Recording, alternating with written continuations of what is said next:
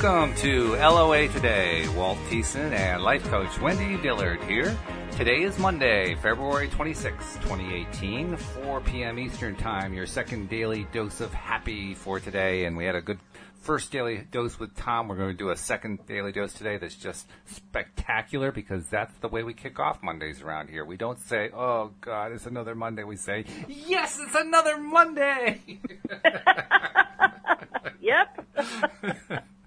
because it is. It's wonderful. And uh, we had a great Sunday leading into the Monday because uh, Louise and I made some new friends. We've already shouted out this morning to Lucy, but I'm going to do it again because, you know, it's fun to shout out to a new friend. So, Lucy and Shane, it was great meeting you on Sunday. Um, Lucy is the one who was our first caller on the Tuesday night podcast that Tom and I have been doing for the last couple of weeks. And uh, it, I, I have to say, one of the first things that she said to me when we met was she was so glad to be the first caller. so that was nice. great. That was really great. And they're great people. They're really nice people. We had a lot of fun talking about all kinds of stuff, not just LOA, but a whole all bun- whole bunch of stuff. I mean, just like a wide range. So it was really good. It was like uh, it, it was like a, a preview of coming attractions because we're really trying to attract a whole new experience in terms of entertaining and having people in and, and having it be a whole positive LOA crowd. And that's what it's starting to turn into. So this is this is good stuff. This is exciting. Yay. Well, it sounds like you're meeting a whole bunch of wonderful, like-minded people. That's Oh. always a good thing. It really is, no doubt about it. And, and we are. We're making some great friends. We've met, I don't know, something like eight people so far. And the best part is that part of it is my outreach, but the other part is just plain LOA. Listeners calling in saying, hey, I hear you're living in the Hartford area. Let's connect. Like, cool. I like this. This is good. This is the way it should be. That's wonderful. That's so wonderful. I'm glad for you and Louise. Well, thank you very much. And, and how was your weekend? Did you have anything good going on? Anything exciting? Well, I had some fun stuff because you know I love to do online shopping Ooh. and I love to research things and and googling all sorts of stuff. And I finally, after many many months, have came to my decision on a refrigerator to buy. Ah. and because I got, I just kind of got the hit, like, okay, you've been looking for a while, you kind of already know which one. Now it's time to go out and buy it, and so I did. So it's coming next Saturday, and you know, it's just fun to get new stuff. Absolutely. So- Oh, yeah. That's great. Congratulations. That's fantastic. Thank you. Yes. it's like having a new appliance baby. Just as long as you don't have to feed it and change it. That's all. nope, just plug it in. It, it's good to go. there you go. That's the way an appliance should be. No doubt about it. So, Yeah. anyway, we are continuing our exploration of the law of attraction, the basics of the teachings of Abraham by Esther and Jerry Hicks. The one that. Uh, And what's that? And before we do, I, I didn't add this to my weekend, but um, Oh, I wanted more. to give my update. But wait, there's Project more. X. But wait, I was kind of waiting for you to lead in. I'm like, oh, he forgot. Well, I guess I'll have to do it myself. I thought you were done. So- I'm sorry. well, I kind of had a, a unique experience. I guess we could call it unique for the last three days um, on my update for Project X, which is there hasn't been a lot to report, and Hmm. I kind of feel like um, uh, my inner being's kind of gone on radio silence, and I, of course, when it's been so silent, I've been asking questions like, "Am I missing something? What's up?" And even over the weekend, I'm like, "Oh, okay." Normally on the weekend, I get all sorts of insight, and I kind of was getting this sense of my inner being is keeping me busy, doing other stuff Hmm. you know, such as looking for my refrigerator, and uh, to keep me away from being concerned that I wasn't getting new insight. Aha.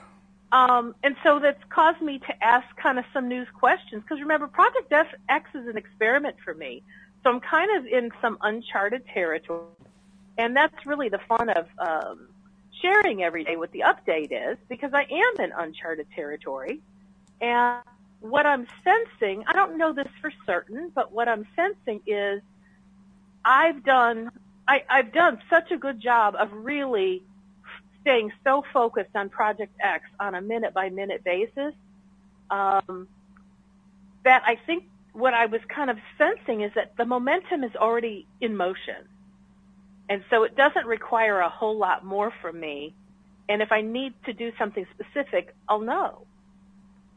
And so I've kind of likened it to, you know, when you are stoking a fire, like when you're building a fire, in the beginning it takes a lot of effort, you know, to get the kindling to start to burn and, you know, you kind of keep blowing on it until it starts to go on its own and you keep adding small little teeny kindling, then a little bit bigger sticks until the big logs catch on fire.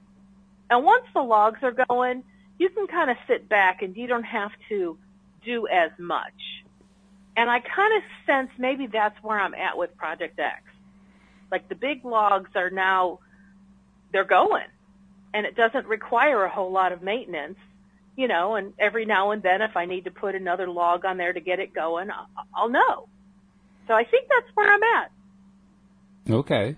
Well, it makes sense compared to what you were talking about last week, because last week you were emphasizing how you're a doer and how it's not normal for you to sit around waiting for something to happen. So it, it makes total sense that uh, your your guys on the other side would say, "Well, let's keep her busy because we don't want her feeling like she doesn't have anything to do." yeah, it's kind of like you know, go out and chop wood and stack logs. Yeah, you know? that's right. But we don't need you to put anything on the fire. Everything's doing good. So that's kind of how it, it, it. So I appreciate that feedback because you know sometimes I'm so close to it, I forget the things that I've said, you know, a couple days before. Or, you know, you probably have more of a bird's eye view, you know, where I'm more subjective, you know, experiencing it minute by minute. Because every minute I'm like, is there something for me to do? Is there something for me to do? What else? What's next? I'm so ready to jump on it. So. Meanwhile, your inner being is saying, "Get down already." Take a chill pill. How many times do we have to tell you that? Take a chill pill. I'm like, oh, I just, I am not very practiced at chill. I mean, that one I am so willing to admit.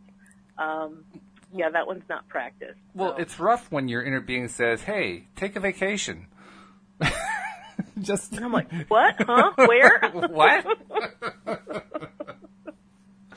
well, they probably came up with the best, best that could be done over the weekend. What I did receive um, a couple new end tables on Friday, so I played with that Friday night and Saturday, and then it was start to look for your, your refrigerator or start to do the last bit of it. So, you know, I had stuff around the house to keep me busy or occupied.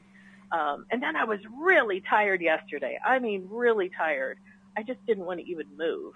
So at least when I when I'm really tired, the good part and the bad part is, so when I'm really tired, I lay down or I sit down.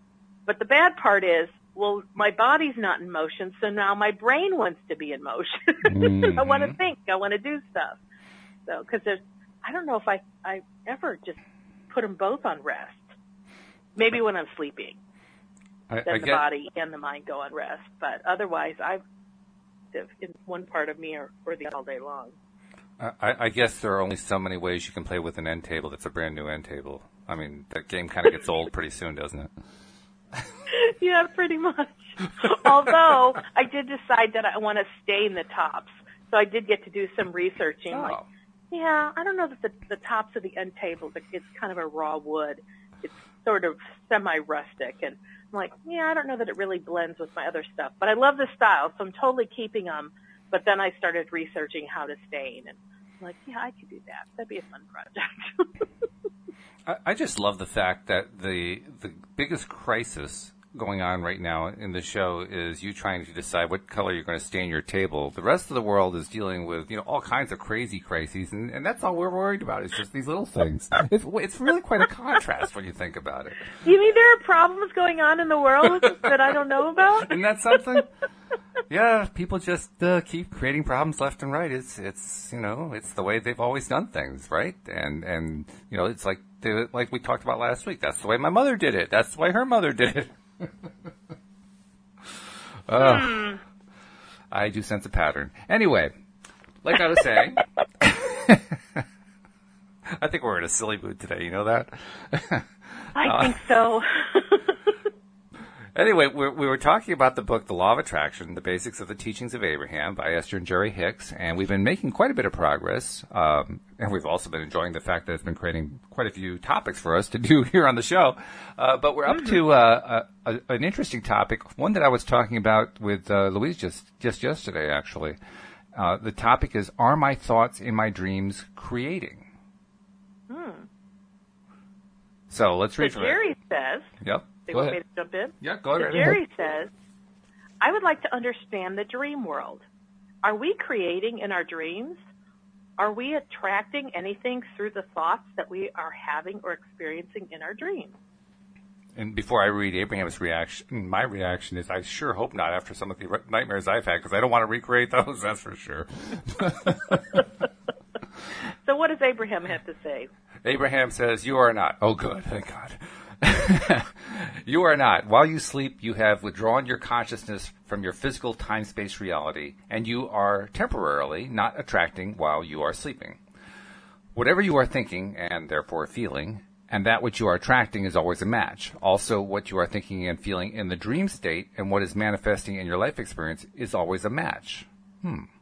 Your dreams give you a glimpse into what you have created or what you are in the process of creating, but you are not in the process of creating while you are dreaming.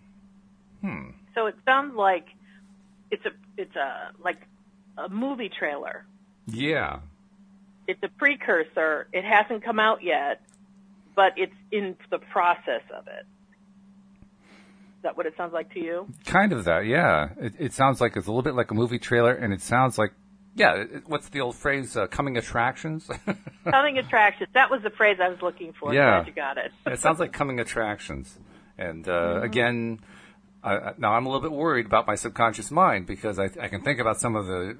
I, I had a couple of nightmares last week, and I'm thinking, all right, well, if these are coming attractions, I think I got to ratchet up the joy part because that ain't good. Well, maybe when once you read the next paragraph, maybe it'll cover.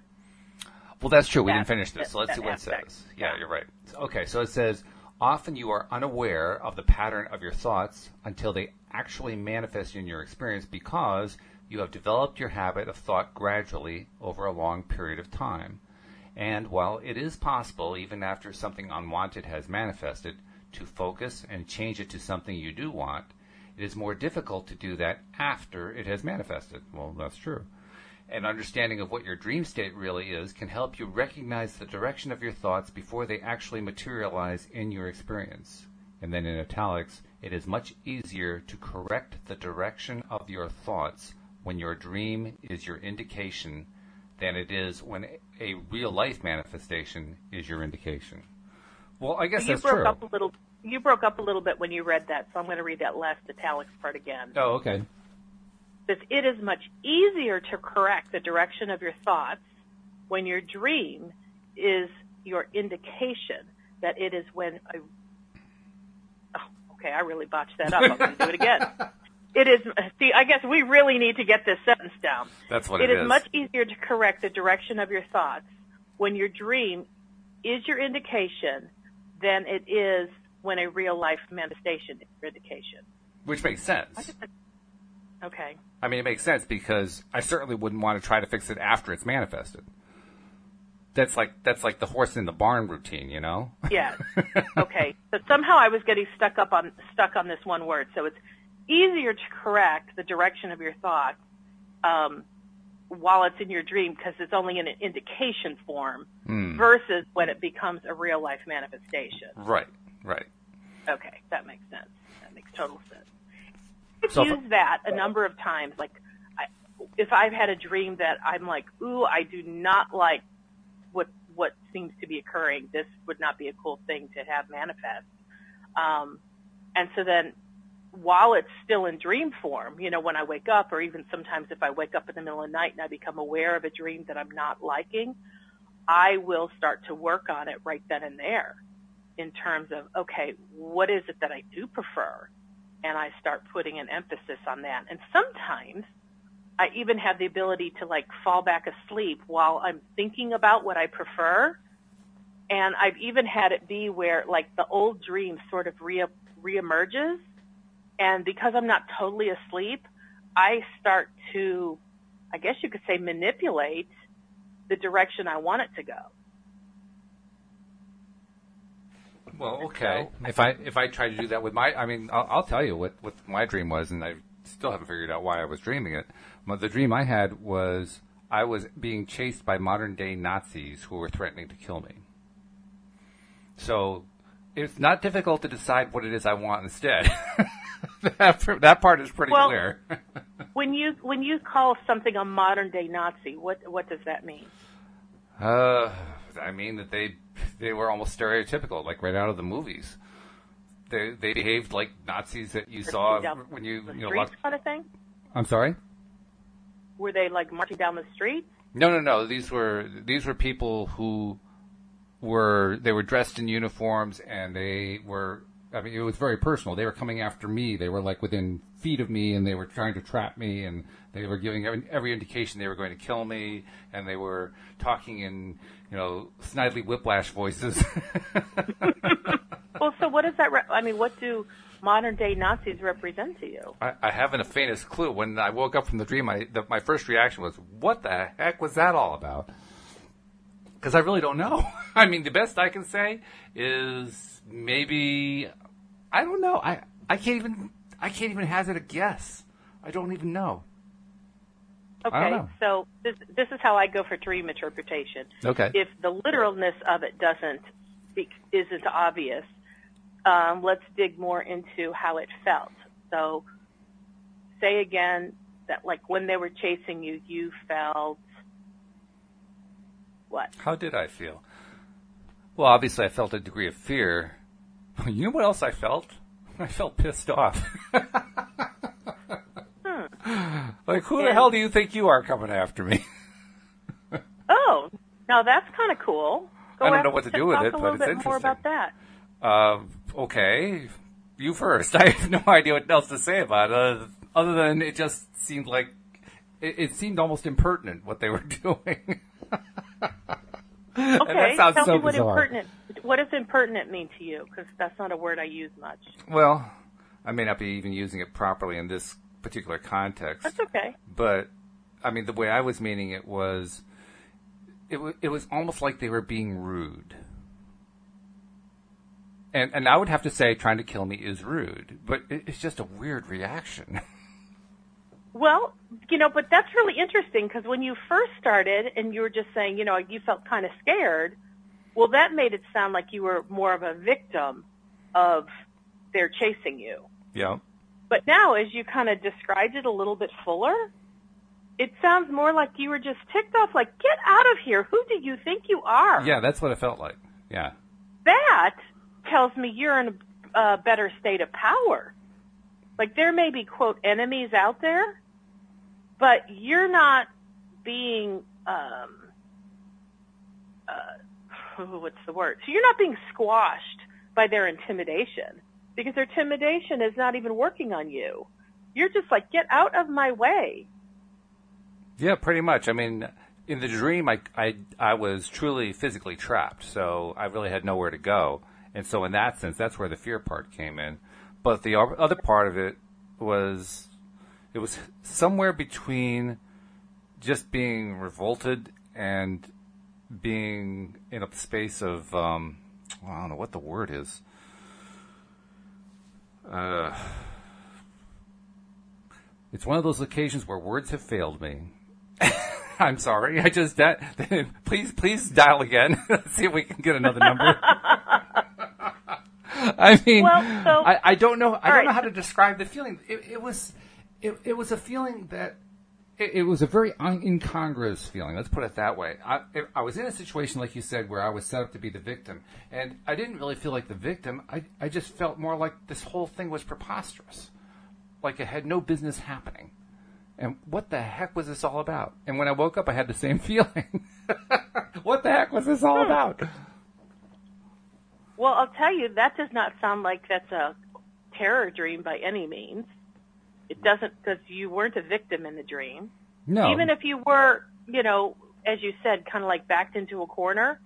So, you know, many like a, a boxer or a fighter or someone in an MMA cage, they get backed up into a corner all the time and they come out swinging. Well, that's true, and and I, I, maybe that's where it comes in because lately I've been I've been trying to kind of reevaluate my view about well, how do you handle situations of self defense, and how does that fit into LOA? And and always I kept going back to well, you don't attract it in the first place. but it doesn't really answer the question: what happens if you find yourself trapped because you know you you ended up uh, focusing on the wrong stuff and got kind of trapped yourself, kind of checkmated yourself. And I guess the conclusion I came to was you're perfectly justified in doing whatever it takes to, to preserve your life or protect your loved ones or whatever. You just try to get out of that situation as fast as you can so you can get, focus back on what you should be focusing on in the first place. So I don't know, maybe that But was know- tied in. Well, oftentimes bullies, um, you know, come out with a big roar with the uh, intention of intimidating someone. True.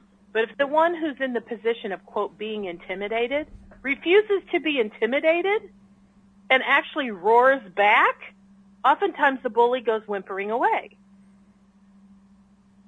And that's kind of the position I, when I think about when I need to defend myself, I like to look at, you know, what's someone else's psychology? Are they just trying to intimidate me because they don't really have the guts? Because I do. I'm self-empowered. I'm congruent. I know who I am. But you know, most of the time bullies don't. And so it takes very little to knock them over. This is true, by the way. Bullies are so I just, yeah, I just wonder if in, in your dream you were giving yourself your own um, show of how you're not persuaded to fall apart just because somebody wants to be intimidating. No, I just have to convince the Dream Factory to give me a different kind of dream next time because I really don't want to do that one again. it wasn't I fun. don't, I don't. Well, I guess I'm thinking you don't even have to convince the Dream Factory of anything, because this is what I believe Abraham is saying. In the daylight, which is what we are now, take it apart, think on it, and choose what you want. okay, I choose not to have it anymore. Well, not that's not no choosing the, a position of power. Oh, okay. I mean, well, you, you left it open ended. I mean, come on. Well, but if you stand in, I'm powerful. And you know what? Nobody can knock me off of my position because I know who I am. And I will not be swayed. You know, that's a very different position. And when you stand in that, that would cause different kinds of dreams. Yeah, that's true. In fact, that that uh, th- there were two of them that I was dealing with, and if those two dream Nazis saw me materialize like a, a weapon in my hand, they better run for the hills because I'm going to use it. Well, you could, I mean, you could have an actual weapon materialize. Um, I, I just have such a, a belief that we as individuals can be so powerful, but we don't always know how to use our power. And even though I'm going to pull a, an example out of my Christian past, I still think it it holds merit. Um, oh gosh, what is the guy's name? David Wilkerson. Um, he's kind of a, a well-known, he's much older now, but well-known individual in the Christian um, circuit. And he was an evangelist, and he worked in like the deepest, darkest, baddest part of like Harlem. I think that's where it was. And he worked with a lot of young kids that were in the hood.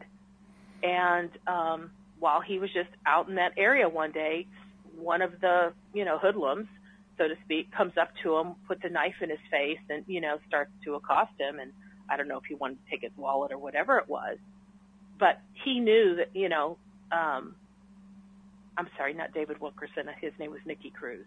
Anyway, so Nicky is feeling backed up into a corner in a sense because there's a knife up against him. Mhm. There's not much he can do.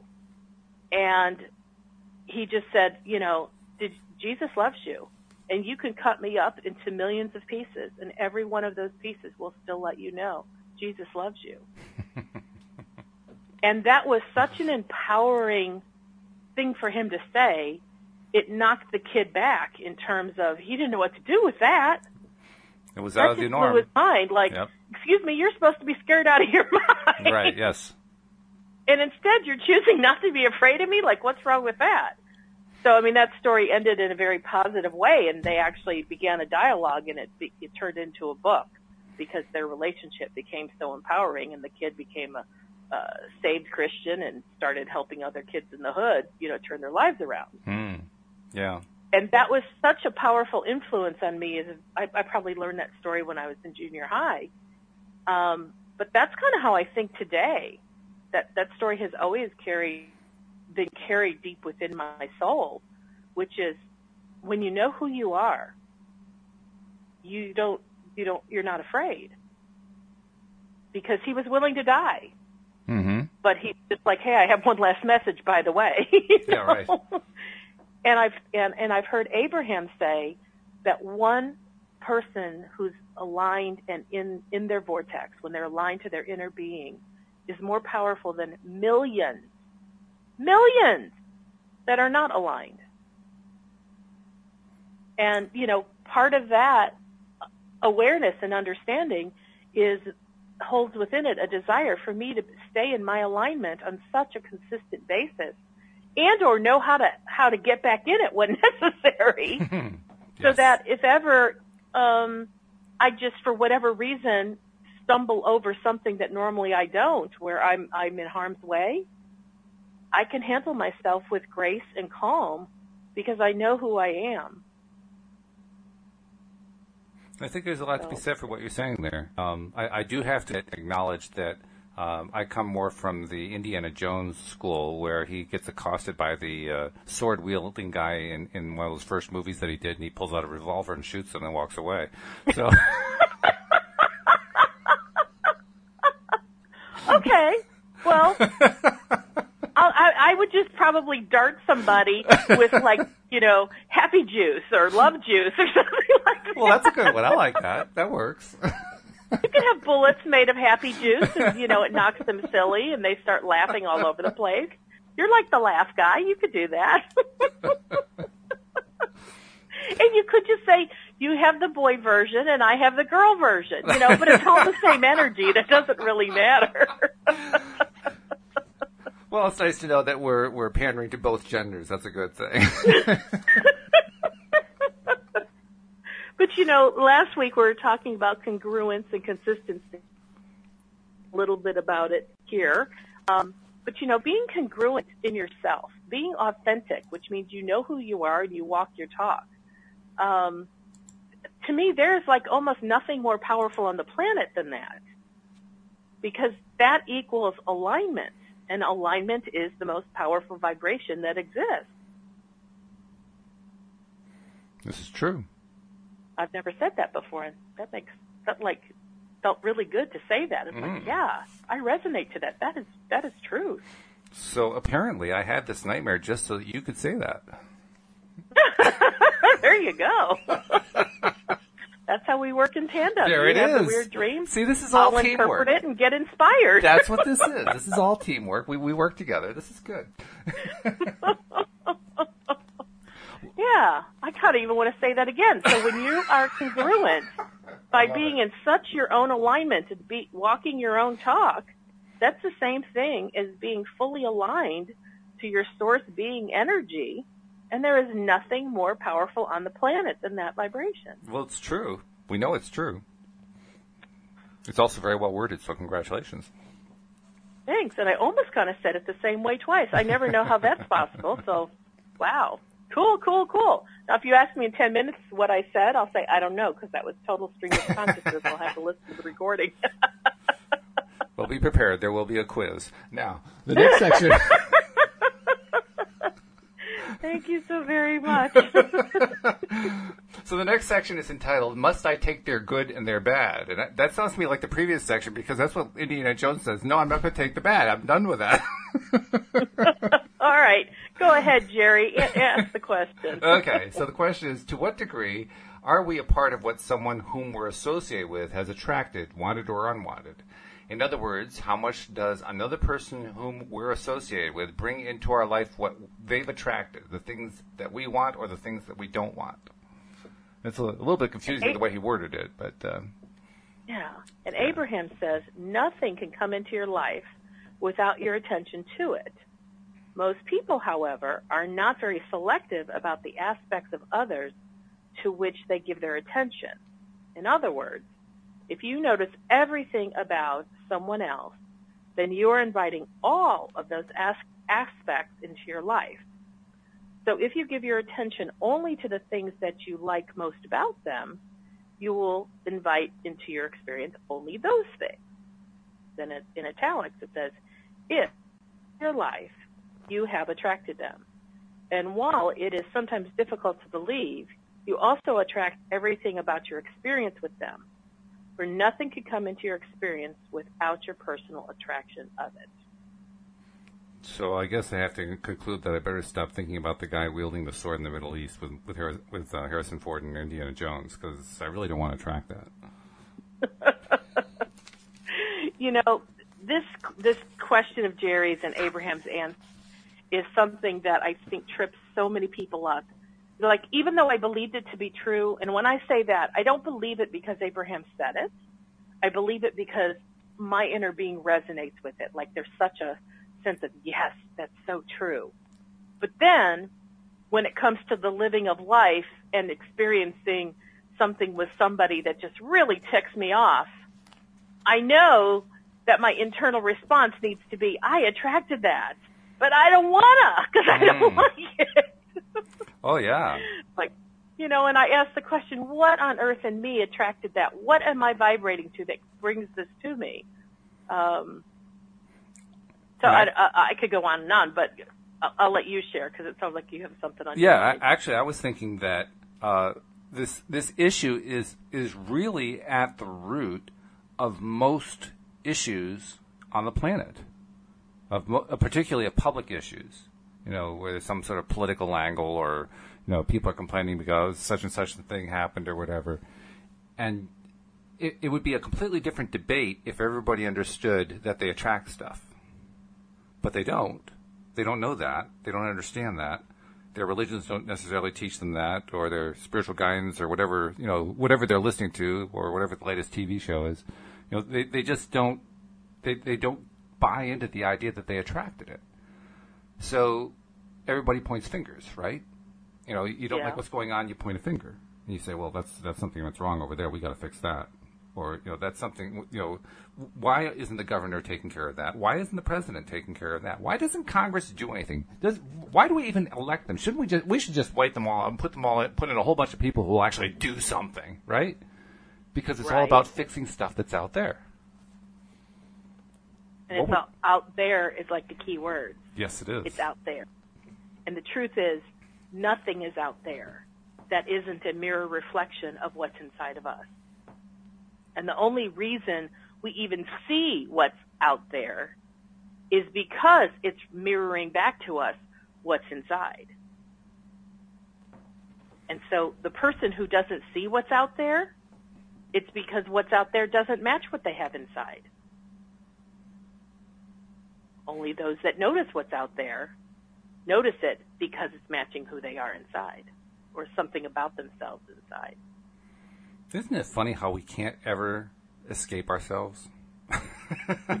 we really can't. I mean, it even it seems like we can point fingers at somebody else and say, "Okay, that person needs to act a certain way for me to be happy," but it doesn't work. And that's really what one of the great things that Abraham's teaching us that that really mm-hmm. doesn't work. That's not the way things actually operate. And if you try to resolve things that way, you'll only be disappointed which coincidentally you know, is exactly what happens. People keep trying to solve things that way, and they're only disappointed. You know, some of my earliest memories of the way relationships are, quote, supposed to work, um, and the only reason I say, quote, supposed to work is because, you know, I used to hear people talking about what's expected in a relationship and how they're supposed to be. And, you know, I always heard that like you're supposed to meet each other's needs. Right, yes. And so a lot of arguing goes on when they're not meeting each other's needs. And then you have, then there's this um, argument. Oh, gosh, there is a phrase. It's kind of like a contract. This is for like evolved people. A contract of how to argue. I know there's a nicer name for it than what I just said, but it's like there's a um, a set of protocol that you agree upon that when you come to conflict, here's how you resolve it. It's like conflict resolution 101. And, you know, part of it is like, okay, so one person talks and the other person listens and then one person mirrors back, here's what I think I heard you say. But even when that's on the table, it's still all about, but you're not meeting my needs. Right. And so if I'm saying to somebody, you're not meeting your, my needs because you're out every night when I'm home and I'm by myself and I'm alone. And so kind of like, it's your fault that I'm lonely. You know, and okay, so we'll put this in men and women's terms. So like, if these are my issues and the man says, well, but I'm working late to make more money so that you can have the house that you want. I'll say, yeah, but, mm. yeah, but you're not here for me. And so, and, and, you know, if you loved me, you wouldn't allow me to be lonely and you'd be here with me. And so I just know because I've done marriage counseling for other people, you know, it's like these are the kinds of conflicts that go back and forth. But if each person is blaming each other for why they're unhappy, well, they're never going to get to the bottom of it because the other person is never, nor was ever, intended to be the one to make the, like, if the person's feeling lonely, it's really not the husband's job to make the wife feel not lonely. It's the wife's job. Mm-hmm. You know, Yeah. and if the husband feels like "Oh, an advantage of in my marriage because I have to work, work, work, work, work, and my wife wants just wants to be the stay-at-home wife, and then she complains when I work so much. Mm. Well, that's really not his. It's not his appropriate for him to blame her. That's his problem. It's like whatever we feel, it's our own problem to deal with, and Uh, that's not what we were trained. No, not at And all. so, like, you know, what Abraham is talking about here is if you're connected to someone and there's something you don't like, that's because there's something in you that's matching up with this person that's causing you to have conflict. Well, let me bring up a scenario that I saw just today, actually, on Facebook in in the uh, LOA group. Um, somebody had posted about this, and I, I actually wrote a rather lengthy set of replies to this person. But I'm curious to see how you'd handle it because, in the context of our decision, maybe I might have handled it differently. Um, in this particular scenario, the woman who's posting is talking about how she and her husband um, have a visit from her in-laws once every three weeks, and her in-laws are very controlling um, and really pretty much make her life miserable, and she doesn't see any way out of it. And it turns out they actually cut a deal with the in-laws. The in-laws put up the money uh, for the down payment or whatever on the house that they have. And apparently, the agreement was made that um, in return for putting up this money, the in-laws would have the right to show up at least once every three weeks. They actually previously wanted to show up anytime they wanted to with just five days' notice, and she negotiated to, you know, once every three weeks was was the most often they could do it. So, so there's the scenario, and she's miserable, and That's a unique one. I've never really- heard that before. It is unique. It is unique. And and uh, apparently, when she talks about it with her husband, her husband's reply is, "Well, we have to humor them, so we just have to put up with it." And that isn't working for her at all. She's just in absolute misery. So, you want to take a swing at that one? Well, okay, so did she have a question? Your question was, how do I deal with this? I'm trying to keep myself positive. I'm trying to keep myself happy, and, and I'm miserable, and I can't figure out a way to make myself unmiserable in this situation because every time they come over, it's, it, it's just a horror show. So the what's at the root of it, at least this is as I feel into it, it what I sense is that the deal, if you will, was based on control. Yes. Where she wanted something and so she the the, the daughter wanted something, she wanted a house. And in a way, her half of the manipulation was I'll get my parents to give me the down payment. Her husband's parents. And it's, her in-laws. the husband, okay. And then the husband's parents, their part of the manipulation or control was because they want more face time. They they negotiated this deal. We'll give you the money if we get this. Right. So to me, the whole thing is tied up in control, and neither one right now is willing to let go of the control. And so I would say when, if she's the one who's having an issue with it, she's in a position where she needs to let go of trying to control what's going on. Because when she lets go of control, then there'll be no more resistance and they'll probably say, oh, we can't make it this month. And it'll become idea. a more comfortable arrangement. And or there will be extra money available and they'll be able to pay back the, de- the deposit. It's an interesting approach. It's a very interesting approach. Um, that's how I see it. But yeah. what, what did you have to say? I actually took a completely different tack on it. Um, my, my first, it was actually very reminiscent of something that happened in my own relationship with Louise back when we first met and when we were first, first uh, I don't know how to say it, exposed to the family, so to speak. In other words, the family dynamic had changed because Louise was now in my wife. Not now in my wife, now in my life. She was now in my life. She was about to become my wife, but she wasn't there yet. but anyway, um, I can't remember what the exact circumstances were, but we were down there. Uh, my my parents were living on the lake in Virginia that I've told you about, and we were down there for vacation. And we had actually rented an, another house with my brother and I think with my brother's girlfriend at the time. If it was, if it's the year I think it was, that's what what the situation was. And I don't remember exactly what happened, but there was something where they, my my mom and maybe my sister, I can't remember for sure. My dad was pretty quiet about those things. Wanted us to come talk about it or do something, or we or I, I think maybe maybe it was something like my sister was also looking for vacation time, so I was supposed to send, spend time with her or something along that line. I don't remember what the exact details were, but the bottom line was it was creating a lot of conflict and it was creating a lot of hurt feelings and so forth. And we were down there, Louise and I were, were down there because we needed to rest and we needed to get away. And my mom and my sister were trying to drag us into their little thing, whatever that was. And again, I don't remember what the details were. But um, the bottom line was Louise basically said to me, look, you got to choose here because I, I can't deal with their drama right now. So you either have to choose me or you have to choose them. And I didn't take long. I decided I chose Louise real fast. But it also meant I had to as gently as I could, talk to them, tell them, look, things have changed. This is the way the old ways are not there anymore. We have a new dynamic. There's a new person in the mix, and there's somebody that that person is somebody that I intend to spend the rest of my life with. That changes things. And what it was really about was who was going to control um, my time. Who was going to dominate my time? Was it going to be me? Was it going to be my wife? Was it going to be my sister? Was it going to be my mother? Who was going to do it? And I decided it was going to be me. And my choice was to spend my time with my wife or my future wife.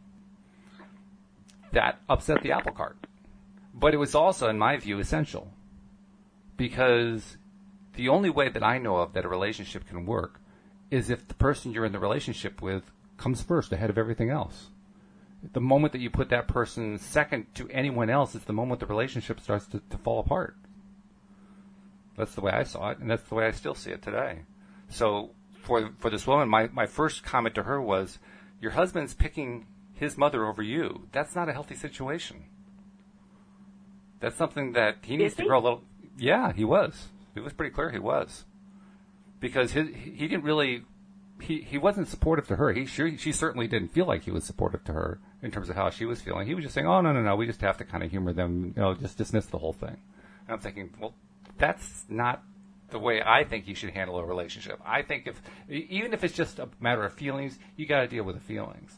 But just dismissing it, no, that doesn't work. See, now the way I took it when you said he just said, you know, we just got to humor them. The way I heard it energetically was that he had no resistance in it whatsoever, which to me, that's the way you want to be. You want to have no resistance. That's what Okay. That's what she could benefit by, is she could find a way to have no resistance the way her husband does, it would become a non-issue. All right. Well, then I have to ask you the question. What do you think about the non-resistance when it came to him being there for her? Because she didn't feel like he was being there for her. That's still her issue. It's also part of the relationship. She's the one with the feeling. She's the one with the feelings that don't feel good, and so only her alignment to her inner being, source being, can change that. And if she's trying to make his actions cause her to feel differently, that's what Abraham calls conditional love, where you're creating, you have to have conditions outside of yourself to be, go a certain way for you to feel good. And Abraham is always recommending that you live in a world of uncondition where regardless of the conditions outside of you, you can find a way within yourself to get yourself aligned. You don't require out pe- people outside of you to do anything specific for you to feel good. See, this is interesting because my view is quite different. My view, and and it still is quite different. My view is that it wasn't her that was demanding the conditional love; it was his mother and himself who were demanding the conditional love. Her, his mother's condition was, "I will love you with money if you give me access to your and your children when I want to have access." That's mm-hmm. conditional love. His conditional love was, "We got this money, so we have to put up with it." Now you call that lack of resistance. I call that conditional love. Well, I just said, you know, I, I'm not in the story, and we can't ask for great, for more clarity. No, we can't. um, just the way you told the story, I picked it up as though he he to him it's like he made a deal, and the conditions were not a big deal to him. Like he had no resistance to the conditions. So, what's your explanation about how she feels like he's not giving her any kind of support on any of this. That he's not there for her to even talk to her and to to help her work through it. He's just saying, "Well, we just have to put up with it." Well, if he's saying that, as in like he really has an issue with it, and he's dealing with the best, the dealing with it the best he can, as in like I'm just grinning and bearing it, you know, but like don't ask me for any support because I can barely keep it together for myself. I would still say then that's his issue and her issue is her issue but I don't. I still believe. Now, what I'm talking about right now is in what I would call perfect world scenario. uh, in a perfect world, it is not required for either one of them to change their positions for either one of them to feel good. It's I agree still with an that. individual responsibility. Yeah. And my my ex-husband threw me under the bus to his mother when she wanted to c- control some things, and it made me really uncomfortable. I'm like, "Hey, this is your mother can't you stand up for me? Of course I said that. And he just said, you know what? That's your relationship with her. Have at it. Was I mad at him? Of course I was. Looking back on it, it was mine to deal with. Now I'm not saying that he was right either because I think he just didn't want to deal with it. Right. But it was still mine to deal with. Regardless if he, if my husband stood up for me or didn't stand up for me but regardless if he protected me from his mother or didn't protect me from his mother, really didn't matter. Because if he did protect me from her, well, what that did is it just saved me one more occurrence where I didn't have to deal with it. But I still had some stuff in me that needed to be changed and cleared so that I don't need somebody to fight my battle. And you know what? When he told me, hey, that's your relationship, you deal with it, I did. And I got to tell you, I was really grateful because once my mother-in-law asked me to do X, Y, Z, and I didn't want to, that that was the whole deal. I didn't want to have to be the one to say no, but my husband would not stand in the breach and say, "I'll say no on your behalf," so that I take the brunt of her fury. oh, I, I, didn't see that. I didn't see that as the case with this other couple. I didn't see. Well, I'm, ju- I'm just saying this was yeah. my scenario. But yeah. eventually, what happened for me was I went deep within and I went, okay, what about me is so afraid of her? I'm like, because I don't like how she responds when she's unhappy. I'm like, and? and I went, huh? You don't handle it. And so I, I found my own way to say no to her in the nicest way I could. And it kind of called her bluff and she backed down. And after that point, I had power in my relationship with her that I never had before. So I was actually grateful that my husband got out of my way and said, that's your relationship with her, you deal with it. It wasn't nice the way he said it, but bottom line, I no longer needed the conditions of anything outside of myself with her for me to stand up and be in my own power. And I could then say yes or no, or either yes, I'll attend this event or no, I won't. And I felt good about that. And that So certainly is good. that That- that- well, that certainly is good that, that you were able to do that. I think that's excellent. Um, and I do agree with you that everybody who's involved in this scenario has their own stuff that they did in terms of attracting it. There, there's Mm-hmm. absolutely no doubt about that. The question in my mind is, if you want, if you're in the middle of it and you want to resolve it, how do you resolve it? Um, you said that with your mother-in-law, you, I don't remember exactly how you, you phrased it, but the gist of it was that you just refused to absorb what you felt she was throwing at you. You just, you, you just didn't even treat it that way. You said, nope, that's, that's not part of my thinking anymore. I And- actually I stood in my own power for the first time with her instead of cowering. Mm-hmm. Okay. All right. Well, that's I, even I used to be the cowardly lion with her Mhm. because she was really she had a loud loud growl. mm-hmm.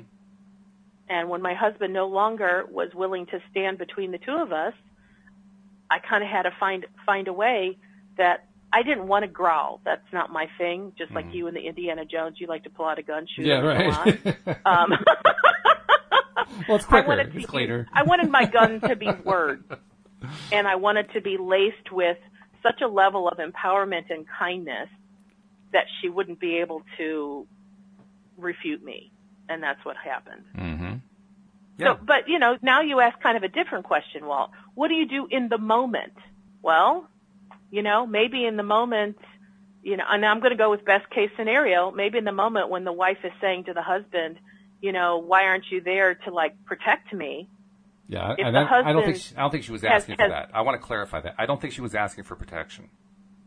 What was she asking for? I think she was asking for understanding of, of how it was affecting her.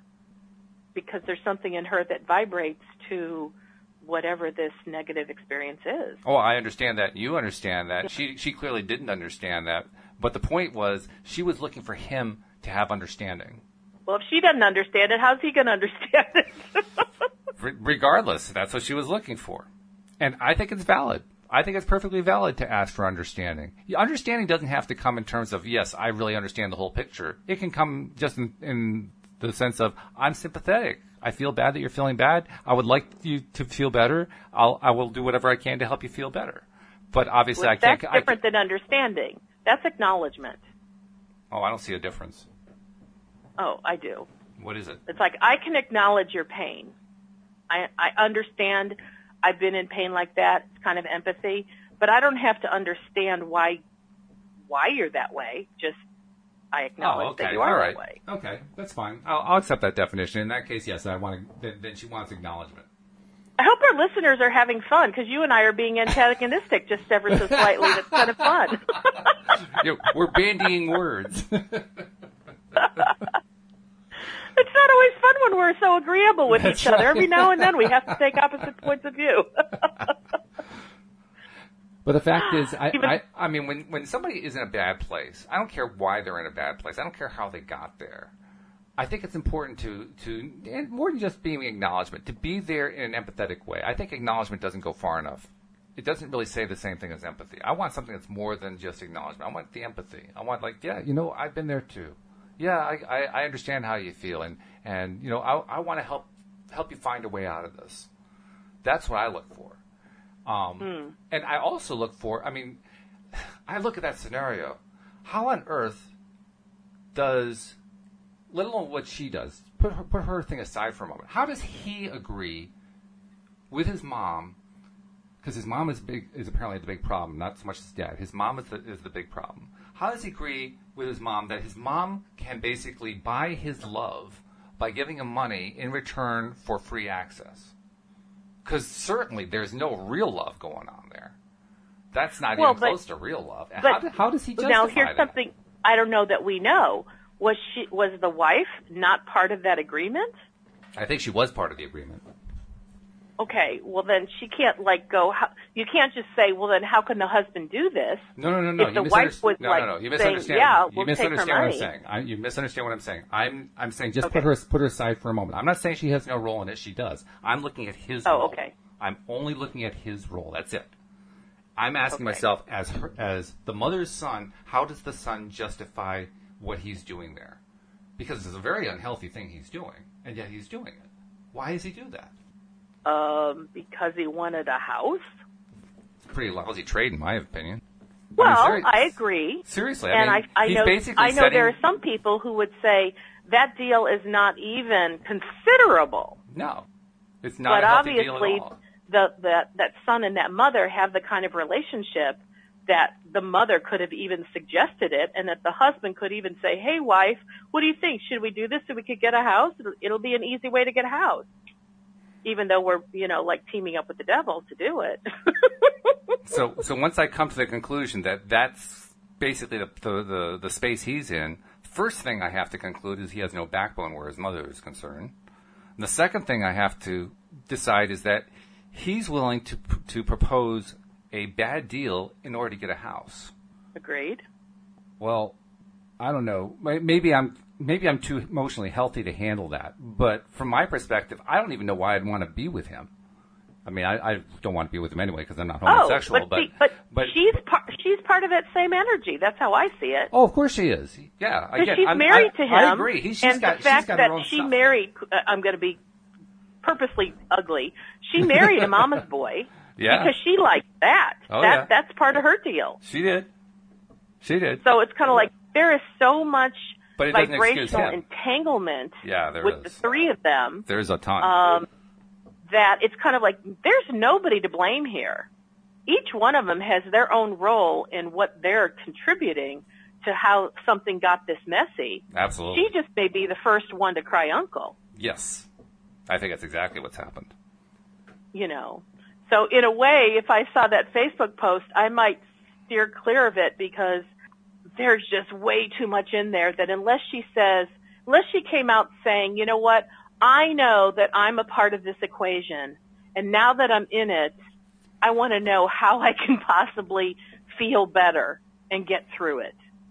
That would be a very healthy question. hmm That would be somebody on the brink of saying, wow, I did some really stupid stuff and uh, now I have incredible awareness of how stupid it was. So here I am today. I recognize what is and I sure would love to shift it. Can Yeah. anybody help me with this? Because I'll bet law of attraction has something to say. That would be something that would be very fun for me to want to um, address. Because that's somebody who says, hello, I'm standing in my own being and I'm willing to take responsibility for the actions that I've taken. What's next? Yeah, you're right. It would have been great if she had done that. She she tried to. I, I I think she was somewhat close to that, but she was still kind of muddled about her own role in it, so she wasn't quite there. But I mean- but that would have been Yeah, I mean, she had that. And I'm again, I don't remember the exactness of how you p- posed the question from her, but if she's trying to blame her husband, um, or No, no, anybody, No, no, the she wasn't. She she wasn't trying to blame anybody. She was she was frustrated, but I was the one, if anybody, who was who was casting blame, and I was saying.